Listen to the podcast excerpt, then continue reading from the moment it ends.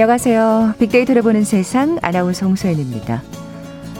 오늘은 전국이 몸살을 앓고 있는 것만 같습니다. 예, 코로나19 신규 확진자 수 746명, 휴일 효과도 없이 나흘 연속 700명 되나요? 인천의 초등학교에서는 23명의 집단 감염도 발생했고요. 예, 수도권을 중심으로 대유행 조짐까지 우려되고 있는 상황입니다. 그런가 하면 남부지방은 참 비가 지금 걱정이죠. 무려 300mm의 야행성 물폭탄이 쏟아지면서 곳곳이 침수됐는데요. 앞으로 태풍급 강풍에 최고 200mm의 비가 더 내릴 거라고 하니까 참 긴장하지 않을 수가 없습니다. 이미 많은 비에 지반이 약해진 곳이 많죠. 남부지방에는 산사태 위기 경보가 내려져 있는데요. 내일부터는 이 중부지방에도 비 소식이 있습니다. 철저히 대비하는 건 무엇보다 중요하겠죠. 더 큰 피해가 발생하지 않도록 장마가 모두 끝날 때까지 주변 관리, 또 차량 관리 좀 더 신경 쓰셔야겠습니다. 이 장마가 마무리되면 본격적인 휴가철이 찾아오겠죠. 코로나19로 여행이 쉽지 않았던 상황이라 기대감만큼은 그 어느 때보다도 클 것 같네요. 잠시 후 통통 튀는 통계 빅데이터와 통하다 시간에 자세히 살펴보겠고요.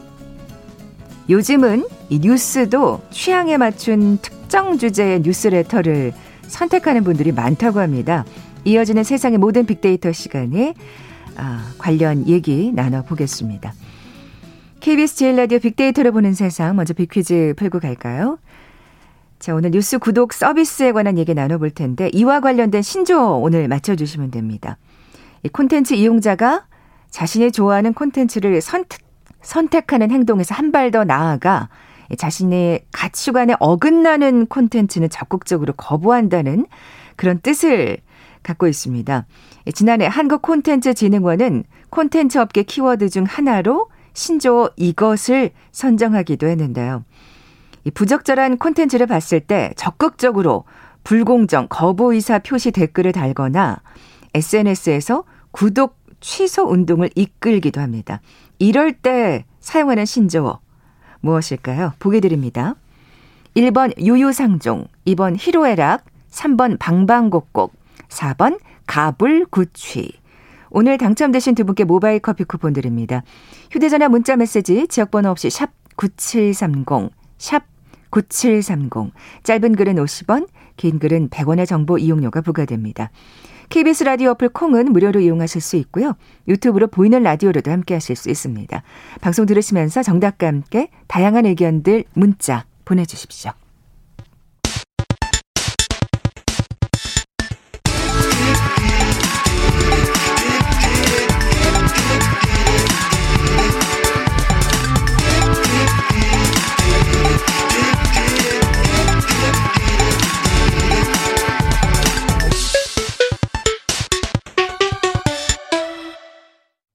데이터와 차트로 세상을 보는 시간이죠. 통통 튀는 통계 빅데이터와 통하다. 디지털 데이터 전문가 김원식 박사 나와 계세요. 안녕하세요. 네, 안녕하십니까. 네, 이 장마가 끝나면 본격적인 휴가철이 시작이 될 텐데 어쨌든 어, 더 비 피해가 없기를 바라는 마음을 가지고 오늘 여행 얘기를 좀 해볼게요. 네.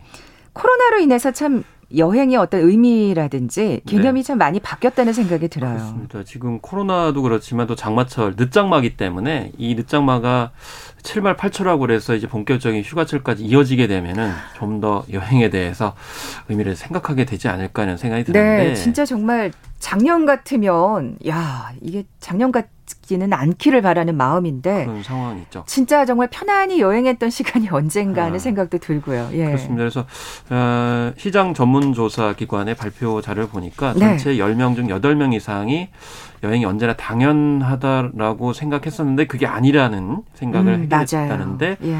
작년과 올해를 비교해 보면 작년에는 77.5%였는데 올해는 82%로 이 여행이라는 거를 늘상 할 수 있었던 게 아니구나라는 걸 깨닫고 있다라는 소중함을 것입니다. 깨닫는. 예. 예. 그래서 여행에 따라서 일상의 즐거움이 사라지고 있다고 응답하신 분들도 작년에는 44.9%였는데 올해는 51%로 증가하고 있어서 여행의 즐거움을 못 누리시고 계시는 그런 음. 상황들을 이렇게 대답을 하고 있으셨습니다. 참 이게 그래요. 코로나 19가 뭐 종식이 된다고 해서 또 다른 바이러스가 없으리라는 보장도 네. 없고 정말 예전만큼 편하게 여행을 할 수 있는 날이 올까? 뭐 이런 네. 생각도 드는데요. 그렇습니다. 진짜 정말 여행에 대한 갈증이 커질 대로 커졌을 것 그렇죠. 같아요. 예. 못 가니까 제한되니까 갈증은 더 커질 수밖에 없는 측면이 있는데 갈증에 대한 그 조사도 보니까 이제 작년에는 56%였는데 올해는 66.8%로 증가한 것을 그럴 수밖에 없죠. 있고요. 1년 넘게 지금 예. 여행을 못 하고 계시는 분들도 많으니까요. 예. 예. 그래서 답답함과 괴로움을 느끼는 분들의 응답도 작년에는 66.6%였는데 올해는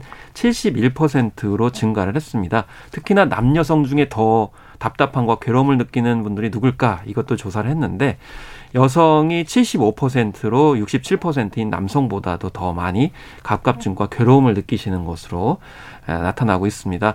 연령층으로 보면은 20대에서 40대 연령층이 더 답답함과 음. 괴로움을 느끼는 것으로 이렇게 나타나고 있고 여행 계획을 취소한 경험도 무려 55.7%나 돼서 사실 여행을 가시려고 했다가 또 확신이 되니까 또 취소하고 이런 일들이 이제 반복되고 있는 그런. 상황이기 때문에 네. 더욱더 갑갑함, 괴로움을 느끼시는 상황입니다. 특히 가족 여행 같은 경우에는 또 이제 인원이 좀 되다 보니까 그렇죠. 대개는 다 취소를 하셨더라고요. 예, 아이들을 생각해가지고 맞아요. 가려고 했다가 다시 또 음, 아이들을 음. 생각해서 취소하는 경우가 이제 많은 경우를 그렇죠. 차지를 하겠습니다. 또 어르신 같은 경우도 더더군다나 있고 심지어는 어르신하고는 감이 엄두가 안 나는 그런 맞아요. 예, 상황도 예, 있기 더, 때문에 더 위험하시기 때문에 사실은 이 지금이 트렌드가 음. 다 가족 단위로 여행을 많이 또 다니시거든요. 특히 이제 국내 여행 같은 경우 그런 경우가 많고 또 해외 여행과도 마찬가지이기 때문에 이 가족 단위 여행 문화로 바뀐 그런 상황 속에서 오히려 더 답답함을 느끼시는 상황입니다. 음, 네.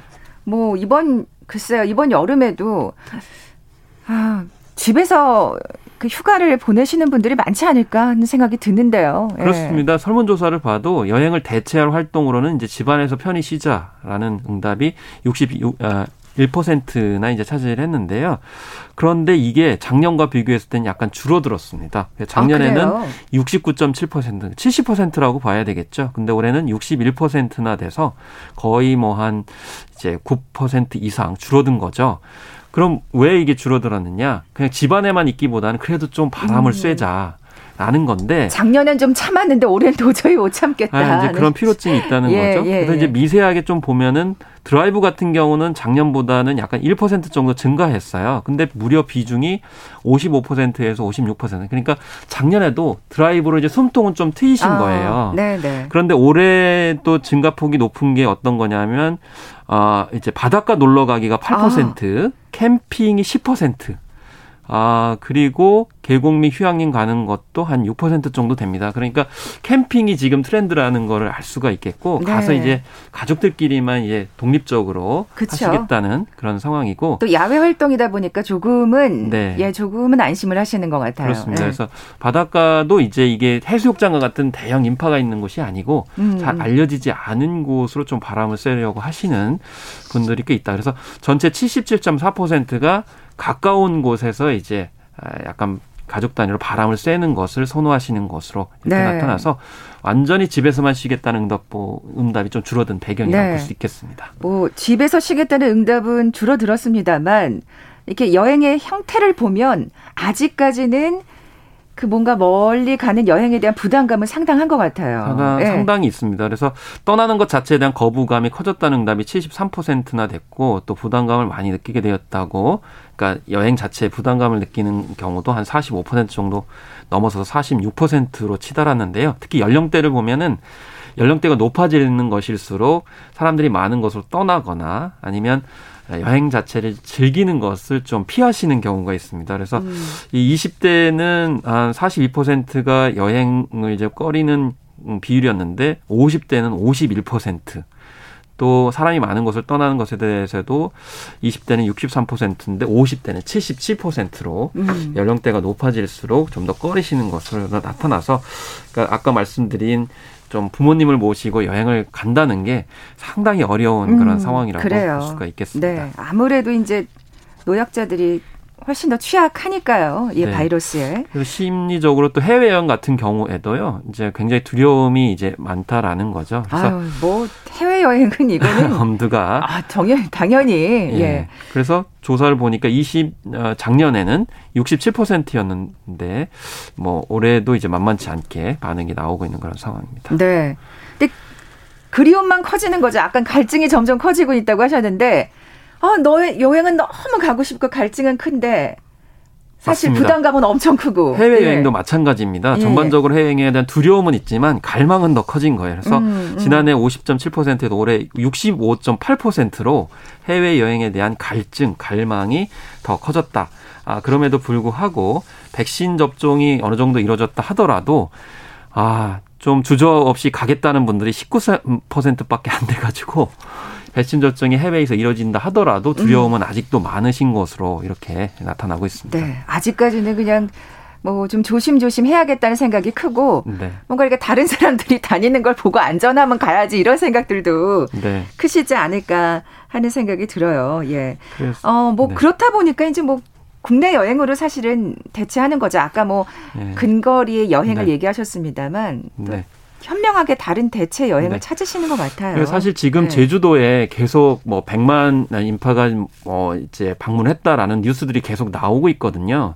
그래서 이제 자꾸 그런 뉴스를 접하다 보면은 이제 제주도를 가야 되겠다는 생각들을 많이 하시게 되는 경향성이 있을 수 있는데 사실은 실제 데이터를 보면은 지금 지방자치체 자치단체의 그런 실제 현장의 목소리를 보면 오히려 코로나 19 이전보다 그 지방자치단체에 알려지지 않았던 그런 명소들의 방문객들이 늘어났다고 그래요. 음, 그러니까 유명 여행지보다 예, 왜냐하면 스마트 예. 모바일 시대이기 때문에 사람들이 잘 가지 않은 곳을 시민 국민 개개인들이 검색을 해가지고 찾아다니신다고 그러는 거죠. 그렇기 음. 때문에 국내 여행 중에서도 이 명승지를 중심으로 이렇게 가시는 게 아니고 실제 선택은 소소한 곳을 찾아다니신 분들이 상당히 많다라는 점을 이제 다시 한번 좀 강조를 드리고 싶은 거예요. 네. 사실 뭐 아까 제주도 얘기도 하셨습니다만 제주도의 여행객이 엄청 뭐 예전보다 늘었다기보다는 음. 중국 인 관광객이 없어서 우리나라 사람들만 너무 눈에 띄는 게 아닌가 막 그런 생각도 들고요. 상대적인 어떤 느낌이랄까. 예. 네. 어 그렇다면 그 뭐 지금 숨겨진 명소 얘기를 하셨는데 가장 많이 방문한 국내 여행지도 좀 살펴볼까요? 그러니까 이게 예. 경기도가 가장 많이 방문한 것으로 나타났어요. 이게 아까 말씀드린 그 설문조사하고 연관성이 있는 거죠. 그러네요. 예. 예. 그래서 예. 실제로 이 최근에 예, 문화체육관광부 산의 한국문화관광연구원에서 공개한 자료인데요. 지역별로는 경기도가 4,500만 회 정도 어, 방문을 하셔가지고 20%로 가장 많이 방문한 곳입니다. 그리고 강원, 경남, 충남, 전남, 경북 순으로 이렇게 이어지고 있어서 특히 강원도 같은 경우에도 사실 수도권에서는 요즘에 도로가 이제 개통되고 그렇기 때문에 네네. 네. 그렇게까지 멀리 떨어져 있다는 느낌이 안 들어서 뭐두 시간 정도면은 뭐 강릉이나 속초가도 충분히 가능하기 때문에 그런 점에서 강원도도 이렇게 많이 방문되는 것으로 네. 볼수 있습니다. 그 말씀하신 대로 또 강원도야말로 숨거, 숨겨진 어떤 캠핑장이라든지 계곡이 많 계곡이 많잖아요. 네. 어, 그렇기 때문에 그래서.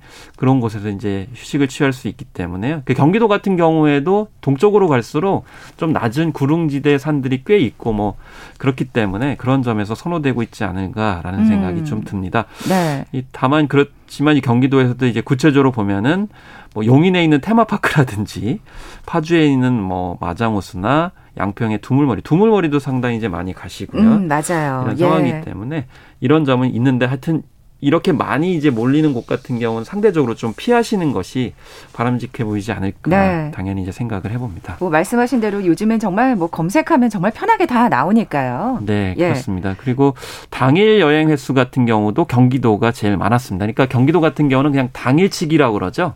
그날 그날 갔다 오시는 거고 숙박하는 곳이 다른 곳인 경우가 이제 많아서 그런 점이 특징입니다. 사실 숙박하기가 좀 그것도 두려운 점도 분명히 존재하겠죠. 음, 그렇겠죠. 예.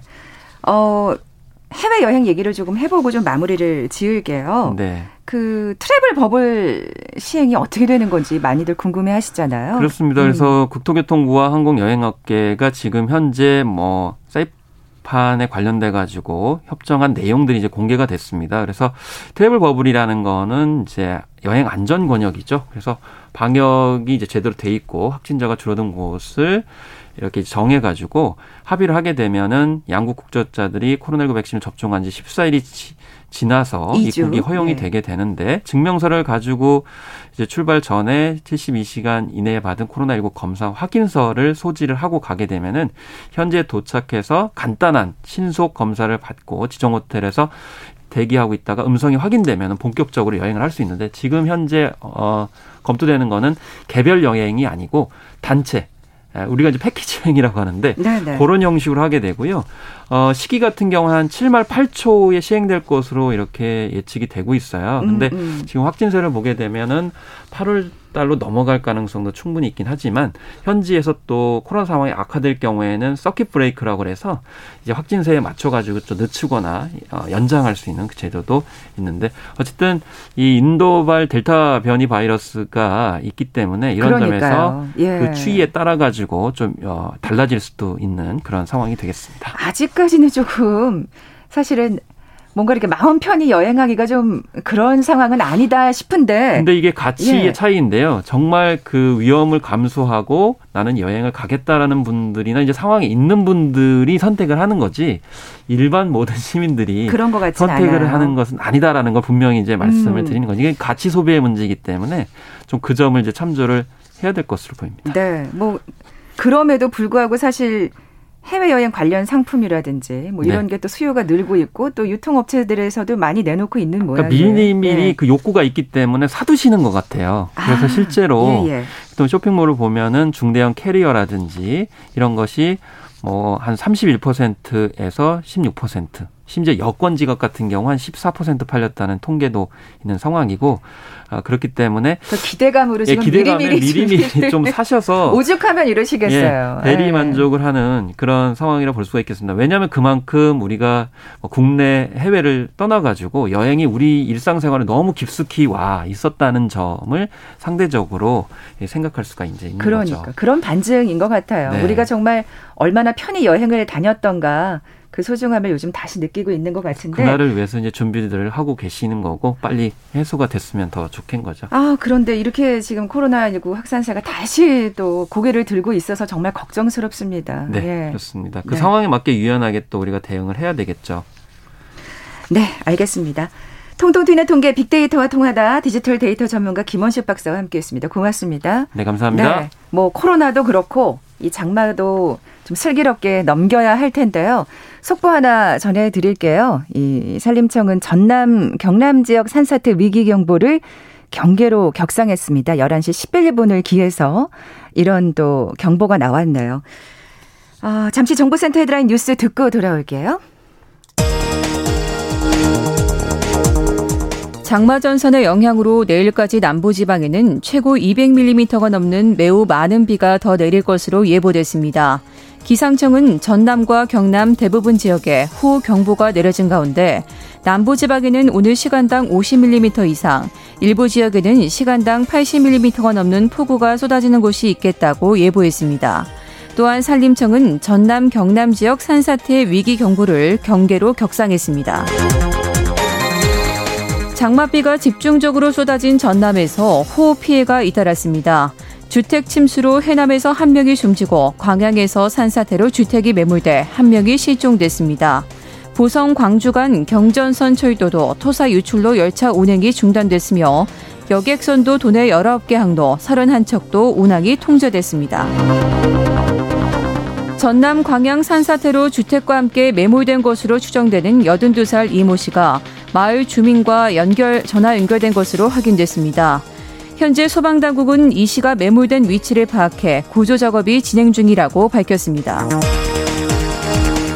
서울 내 코로나19 확산세가 일주일째 이어지며 전날 검사 인원 대비 신규 확진자 비율을 나타내는 확진율이 4일 1%에서 5일 1.4%로 치솟았으며 악화되고 있습니다. 최근 보름간 하루 평균 확진율은 0.9% 수준이었습니다. 국방부 검찰단이 성추행 피해 공군 부사관 사망 사건 관련 초동 수사를 맡았던 공군 제20전투비행단 군 검사와 공군본부 법무실 소속 국선 변호사 등두 명을 재판에 넘길 방침인 것으로 확인됐습니다. 주민 반대로 공사가 중단된 대구 이슬람사원 건축 문제가 소송으로 번졌습니다. 대구 첨의연대 등 6개 단체는 대구 북구가, 북구가 이슬람사원 공사와 관련해 부당하게 공사 중지 행정명령을 내렸다며 이를 철회하라는 소송을 제기했다고 오늘 밝혔습니다. 지금까지 정보센터 뉴스 정원나였습니다. 기후 변화로 잦아지고 있는 집중호우, 철저한 예방과 발빠른 대처만이 호우로 인한 피해를 줄일 수 있습니다. 기상 예보와 호우 상황을 수시로 확인하면서 취약한 축대와 담장 배수로를 점검합니다. 특히 침수나 산사태 위험이 있는 지역에서는 가까운 대피 장소를 알아둡니다. 호우특보가 발표되면 노약자는 외출을 자제하고 특히 산간 계곡의 야영객은 신속하게 안전한 곳으로 대피합니다. 만약 집 밖으로 대피해야 한다면 수도와 가스 밸브를 잠그고 전기 차단기를 내려둬야 합니다. 천둥 번개가 칠 경우에는 건물 안이나 낮은 지역으로 이동하고 지하실과 하수도 맨홀에는 가까이 가지 않습니다.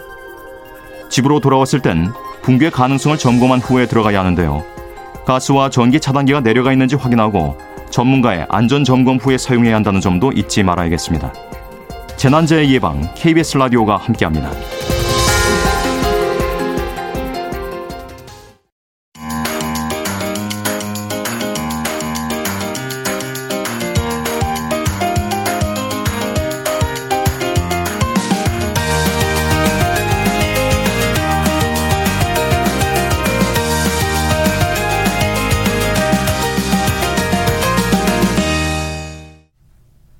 뭐 반복해서 이제 여러 번 뉴스를 통해 들으셨겠습니다만 지금 남부 지방은 이 집중호우로 여러 피해가 지금 속출하고 있는 상황입니다. 산사태로 주택이나 또 사람들이 매몰되기도 했고요. 그래서 뭐 사망 기사도 보셨을 텐데 어, 더 이상의 인명 피해가 없었으면 하는 바람입니다. 뭐 전남 광양에선 산사태로 주택이 여러 채 매몰되기도 했다는데 어, 홍수특보 발령난 그 소식을 조금 더 자세히 전해드릴까요?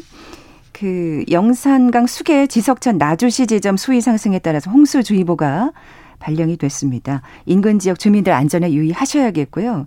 하천변에서 야영 중인 행락객과 낚시객 또 하천 구역 내 하천 부속물 및 공사 현장 관계자 등께서는 안전지대로 대피하셔야겠고요. 하천에 주차된 자동차 안전한 곳으로 속히 이동해 주시기 바랍니다. 홍수 피해가 예상되는 지역의 주민들께서는 라디오나 TV 또 인터넷 스마트폰 앱 등 이를 통해서 홍수 상황 및 기상 변화를 수시로 확인하셔야겠습니다. 홍수에 대비해서 피난 가능한 장소와 길을 미리 알아두셔야겠고요. 어, 갑작스러운 홍수 발생 시 해당 시군의 통제에 따라 안전한 곳으로 신속히 대피하시기 바랍니다. 궁금했던 모든 화제와 이슈를 빅데이터로 분석해보는 시간, 세상의 모든 빅데이터 이어집니다. 마이테이스트 민지영 대표 나와 계세요. 안녕하세요. 네, 안녕하세요. 네, 빅퀴즈 다시 한번 내주세요. 네, 오늘 뉴스 구독 서비스에 대한 이야기를 나눌 텐데요. 이와 관련된 신조어를 맞춰주시면 됩니다. 컨텐츠 이용자가 자신이 좋아하는 컨텐츠를 선택하는 행동에서 한 발 더 나아가서 자신의 가치관에 어긋나는 컨텐츠는 적극적으로 거부한다는 의미의 이 단어인데요. 이제 아무래도 공정 세대인 MZ 세대에서 두드러진 현상이라고 합니다. 내가 보는 콘텐츠는 나를 표현한다라고 생각하기 때문에 댓글을 달거나 SNS에서 구독 취소 운동을 이끌기도 하죠. 가치관과 불일치하면 구독 취소하는 것. 이 신조어는 무엇일까요? 1번 유유상종, 2번 희로애락, 3번 방방곡곡, 4번 가불구취. 네. 가치관과 불일치하면 구독 취소하는 것. 이걸 또 줄인 말이네요. 네, 예. 그렇습니다. 오늘 당첨되신 두 분께 모바일 커피 쿠폰 드립니다. 휴대전화 문자 메시지 지역번호 없이 샵 9730, 샵 9730. 짧은 글은 50원, 긴 글은 100원의 정보 이용료가 부과됩니다. 콩은 무료로 이용하실 수 있고요. 유튜브로 보이는 라디오로도 함께 하실 수 있습니다. 방송 들으시면서 정답과 함께 다양한 의견들 문자 보내주십시오. 방금 전에도 이제 정말 속보 네. 이뭐 비와 관련된 뉴스를 전해드렸는데 어, 뉴스를 고르고 접하는 방식도 좀 달라지고 있는 것 같네요. 예. 네. 맞습니다. 뭐 지금도 종이 신문이 나오고 있지만 사실 종이 신문을 구독하던 시대는 좀 지나갔고요. 지금은 뭐 신문 역시 디지털화돼서 인터넷에서 언제든지 뉴스를 볼 수가 있는데요. 최근에는 뉴스레터를 구독해서 보는 구독자가 늘고 있다고 하더라고요. 뉴스레터. 네, 사실 뉴스레터라고 하면 기관이나 기업에서 관련자들한테 정기적으로 보내는 소식지의 의미가 강했는데요. 음. 최근에는 주제를 특정하거나 타겟 세대에 맞춘 기사를 작성해서 정기적으로 발송하는 형식이라고 합니다. 네. 근데 뭐 기존처럼 이메일을 통해서 받아볼 수가 있는데 사실 SNS가 발전을 하면서 지인들과의 소통을 이메일로 하는 경우는 좀 많이 줄긴 했지만 업무를 할 때는 여전히 가장 많이 사용하는 매체이기도 하고요. 어쩌면 SNS보다 직장인이라면 더 자주 접속하기도 합니다. 그렇죠. 네, 그래서 이렇게 좀 쉽고 빠르게 확인할 수 있는 이메일이라는 창구를 통해서 원하는 주제의 기사를 받아볼 수 있다는 점이 좀 인기를 끄는 것 같고요. 그래서 이렇게 나한테 맞는 뉴스레터를 찾기 위해서 검색하는 사람들이 좀 꾸준히 늘어서 2019년 하반기부터 지금까지 검색량이 증가한 폭도 3배 이상이라고 하더라고요. 그렇군요. 네, 그래서 오늘 뉴스 대신에 뉴스레터를 구독하는 사람들과 또 트렌드에 대해서 좀 알아보려고 합니다. 네. 뭐 뉴스레터의 종류는 참 다양하겠죠. 네, 네. 뭐 일반적으로 알고 계시는 뭐 시사, 경제, 뭐 부동산 정보부터 영화나 전시와 같은 추천, 또 새로 나온 책이나 음악 소개 등또 우리 생활 주변의 모든 것을 다룬다고 해도 과언이 네. 아니에요. 뭐 취향에 따라서 정말 다양한 뉴스가 생길 수 있겠죠. 네, 네. 네. 근데 뉴스레터의 경우는 그 이름을 직접 알고 있지 않는 한 기존 기존 구독자에게 초대나 추천을 받지 않으면 찾기 어렵다는 특징이 있더라고요. 어. 그래서 이제 뉴스레터를 소개하는 뉴스레터까지 있다고 합니다. 네. 아, 그만큼 이제 관심이 많으시다는 얘기네요. 네, 종류도 예. 너무 다양하고요. 그래서 어떤 뉴스를 구독할지 고민하시는 분들은 이 뉴스레터를 먼저 살펴보시면 음. 좋을 것 같고요. 또 글로벌 트렌드에는 관심이 많지만 영어는 조금 어렵다. 영문 기사를 보기 힘들다 생각이 드시면은 전 세계 금융이나 산업 뉴스를 매일매일 전달해 주는 뉴스레터도 또 추천을 드립니다. 음. 또 뿐만 아니라 초급 직장인이 알기 어려운 직장 용어 문화와 같은 걸 알려주는 신입사원을 위한 뉴스레터도 있다고 해요. 네. 아니면 뭐 최신 물건을 사보고 리뷰한 내용을 발간하는 사는 이야기를 전하는 뉴스레터를 통해서 간접 체험도 가능하시고요. 또 중요한 것. MZ 세대의 트렌드와 신조어를 파악할 수 있는 뉴스레터도 있다고 하는데 네. 이게 기성세대의 구독이 MZ 세대보다 더 많다고 아, 하더라고요. 아, 그렇겠죠. 잘 네. 모르니까 좀 알고 싶어서. 네, 네. 예. 그래서 이런 부분도 관심을 가져보시면 좋을 것 같습니다. 아니 이렇게 정말 섬세하고 다양한 뉴스레터가 있으니까 뭐 네. 말씀하신 대로 그 증가폭이 3배 이상인 게 당연하다는 생각이 좀 들기도 하는데 네. 또 최근에 주목받는 뉴스렌터는 또 다른 점이 있다면서요. 네. 예. 아무래도 뉴스는 기자만 쓴다고 우리가 보통 생각을 하잖아요. 음. 근데 이 원칙을 깬 게 최근 뉴스레터들의 특징입니다. 뭐 물론 아무렇게나 글을 쓴다고 해서 누구나 뉴스를 뉴스 기사를 쓸 수 있는 건 아니지만 어 신문사 데스크에서 검수하는 과정을 거치듯이 내가 쓴 글을 기, 기고해도 될지를 판단하는 과정을 거쳐서 내가 창작자가 되고 아. 내가 기자가 될 수 있는 기회가 주어진다는 게 네, 특징이더라고요. 아유, 뭐 요즘 글 잘 쓰시는 분들이 정말 많고요. 네. 그뭐그 뭐, 그 페이스 땡이나 뭐 음. 뭐 이런데 진짜 그 블로그를 통해서 진짜 많은 분들이 네. 글을 올리셨잖아요 네, 지금까지. 네, 맞습니다. 아무래도 다양한 분야의 전문가들이 또 있으니까 그분들의 insight를 또 우리가 뉴스레터를 통해서 볼 수 있는 게 장점인 것 같아요. 네, 근데 한 발 더 나아가서 이제 음. 기자까지 되시는 거군요. 네, 예, 예. 그렇습니다. 그래서 내가 이제 마음만 먹으면 내가 좋아하는 분야의 글을 쓰고 또 기고료를 또 받기도 한다고 하더라고요. 야. 그래서 또 글 쓰는 재능으로 N잡러가 될 수 있는 기회인 것 같기도 합니다. 음, 음. 네, 그래서 뭐 뉴스레터의 종류가 늘어나면서 한 글로벌 뉴스레터는 700여억 원의 투자를 받아서 그 숨어 있는 작가를 모으는데 아. 많은 투자를 하기도 한다 하더라고요. 그만큼 다양한 또 뉴스레터가 만들어질 수 있는 거니까. 네, 네. 예. 또 다른 차이점도 살펴볼까요? 네, 또 기존의 뉴스라고 하면 우리가 조금 딱딱하고 어렵다라는 인식이 좀 있잖아요. 근데 또 그 주제가 시사나 경제와 같은 분야라면 좀 더 큰 벽이 생기는 것 같습니다. 그래서 MZ 세대를 위한 시사 뉴스레터의 경우에는 뉴스를 읽어주는 그 캐릭터가 굉장히 친근한 말투로 이야기를 아하. 하고 기사를 전달해 준다고 하거든요. 그래서 그냥 무조건 시사 경제면 패스 하시는 분들 많은데 네. 뭐 이거는 MZ 세대뿐만이 아닌 것 같아요. 네. 굉장히 좋은 아이디어네요. 네, 그리고 또 이제 가벼운 그림 사파로 이해를 도와서 또 가입자가 30만 명이나 넘어섰다고 아. 하고요. 근데 또 기존 신문이랑 비슷한 점이 또 하나 있더라고요.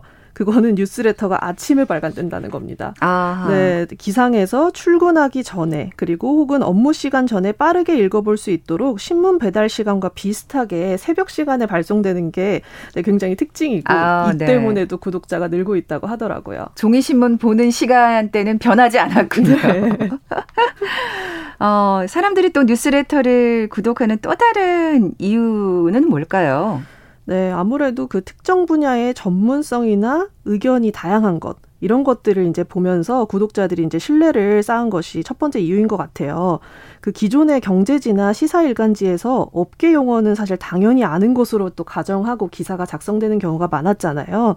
그래서 잘 모르는 분야면은 업계에서 쓰이는 용어 역시 공부를 해야 되기 때문에 기사만으로 좀 내용을 알 수 없는 경우가 많았는데 그렇죠. 네, 또 전문가분들이 잘 아는 분야를 쉽게 풀어 주는 것이 뉴스레터의 특징이라고 볼 수 있겠고요. 음. 네, 그러면서도 전문성을 잃지 않고 다양한 의견을 수용해서 작성하는 것 때문에 사람들이 구독을 하는 것 같습니다.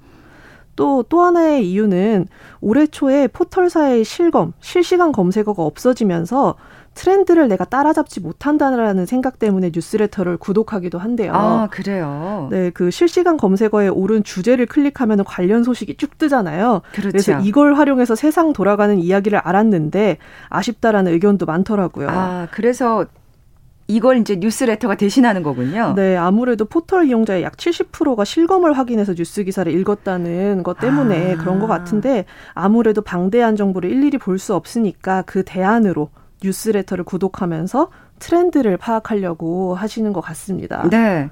그 어, 저는 이렇게 뉴스레터가 오거나 그러면 그냥 이렇게 삭제 쉽게 네. 삭제해 버리거나 막 그랬었는데.